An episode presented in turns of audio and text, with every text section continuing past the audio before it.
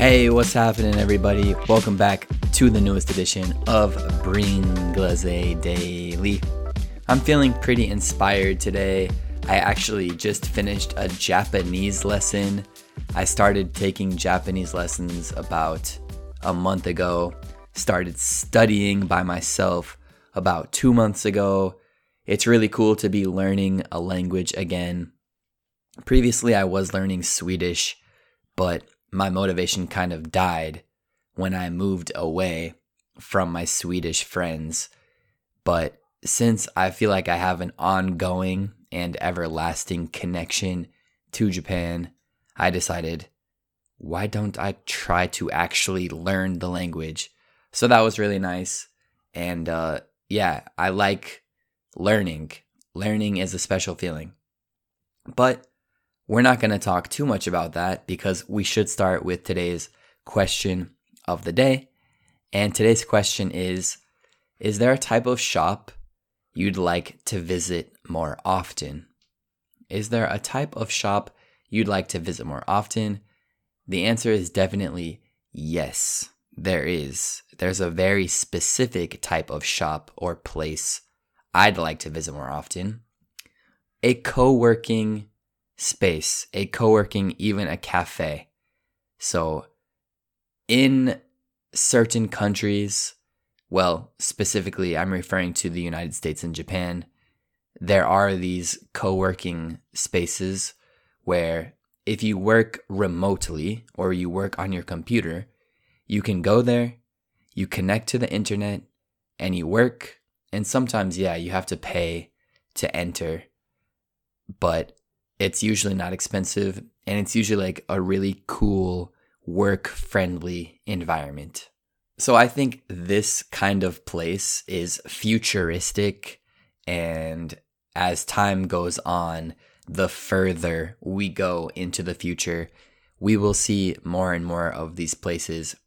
Unfortunately, living in Rome, yes, I'm sure co working spaces exist but the truth is, there aren't many, and they're kind of hard to find or hard to reach. Even sometimes, if you don't go to a co working space, but you just go to a coffee shop, even simple example, Starbucks, you can make that a co working space too. You order a coffee, you bring your computer, you sit there, and you get some work done. And if you work from your computer, that's a really relaxing environment it's also an excuse to get out of your house and go somewhere and enjoy a coffee while you work. So it really just it's a healthy, good feeling, good vibes thing to do. And right now in 2021, unfortunately, it's not super popular in Italy, but I'm hoping that will change. I think as the world becomes more and more digital and more and more people are working remotely and they don't have to go to the office, we will see more co working spaces. But maybe in Italy right now, there's not enough demand because not many people are just simply working on their computers. So, nonetheless, I think I'm positive about it. I think in the future, it will appear more and more so I'm patient, I'm waiting for it, but I definitely enjoy those places and I would like to visit them more. So my answer to today's question of the day is yes, I would like to visit more co working spaces. And now we're going to go on to today's one big thing.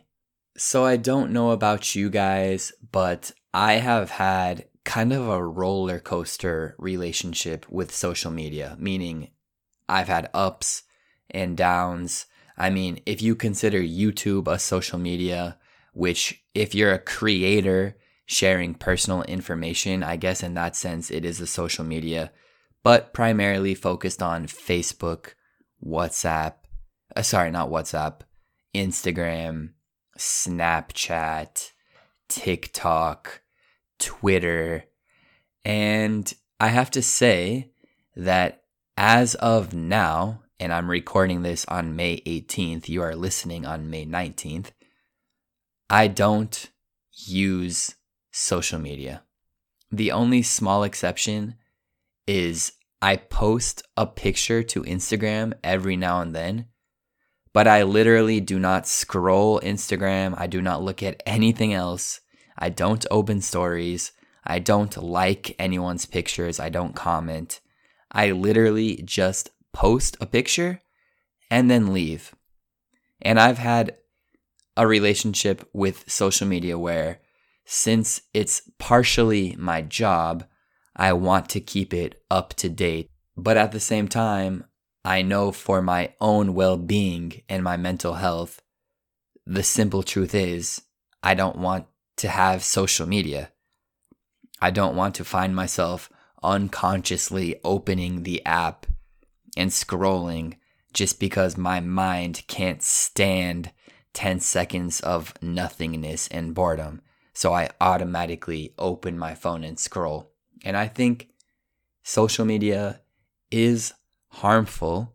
And that's actually what today's one big thing is about. So, a couple months ago in Washington, D.C., Mark Zuckerberg, which is, of course, the Facebook CEO, Jack Dorsey, the Twitter CEO, and Sundar Pichai, the Google CEO, they all were at a hearing to discuss the effects of social media because it turns out that in the past decade, American teens, and this study was done in America, so maybe it's the same for teens of other countries as well, but the rate of depression has consistently increased.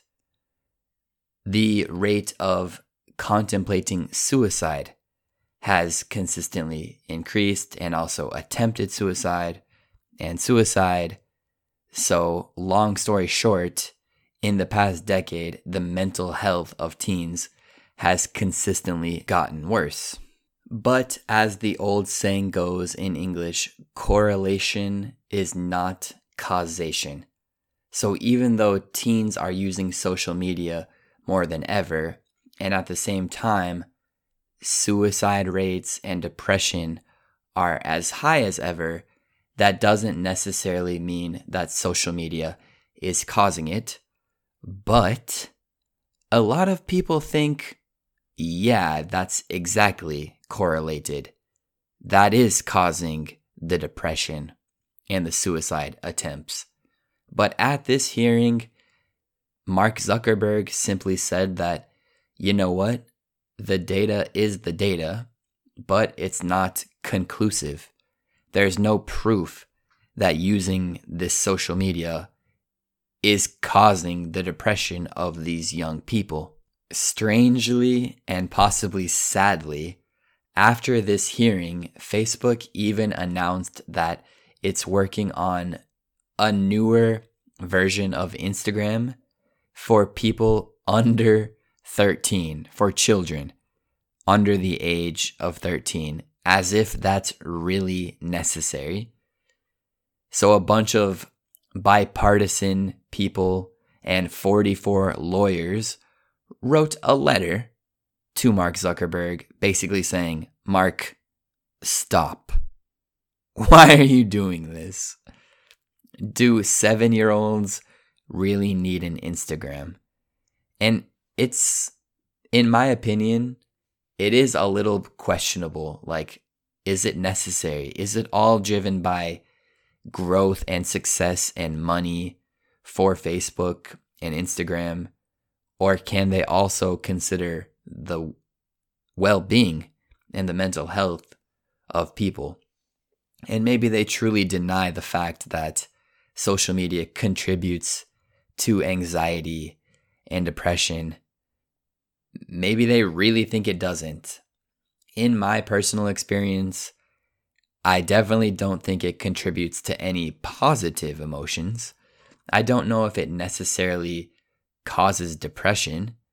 I'm also not a teenager, but I overall agree with a lot of people about Facebook not being healthy for your mind, social media in general.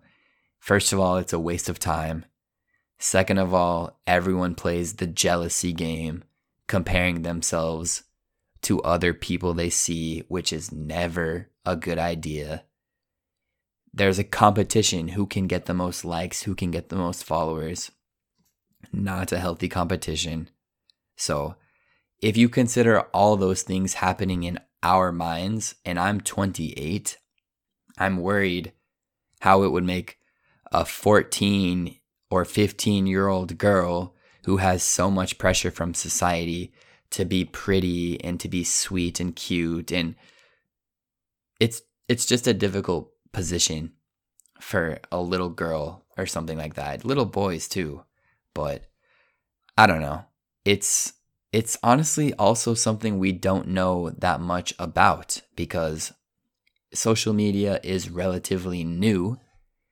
There the generation I believe it's called Zen or Gen Z, Generation Z, they're growing up with it now. They're the first people to truly be born when social media already existed. Because when I was born and when I was a teenager, I didn't really have social media. So I just hope it doesn't have any serious damaging long term mental effects. But I thought it was interesting that all of these social media CEOs are saying, no, no, no. Come on, it's not bad. Like, they just deny that there is some correlation. So maybe in the future it will be proven, but I guess we'll have to wait and see. So, what do you guys think about that? But anyway, let's finish with today's one big thing. And now we're going to go to one. Ah, what am I saying? we're going to go to today's three words of the day. Today's first word is kind of a three word adjective. So it's up to date. Up to date basically means updated. So it's UP dash TO dash DATE. So if I'm keeping a journal of my daily activities, but today is Wednesday, and I last updated my journal on Sunday, I could say, now my journal is not up to date. It's not up to date. So, up to date is used as an adjective.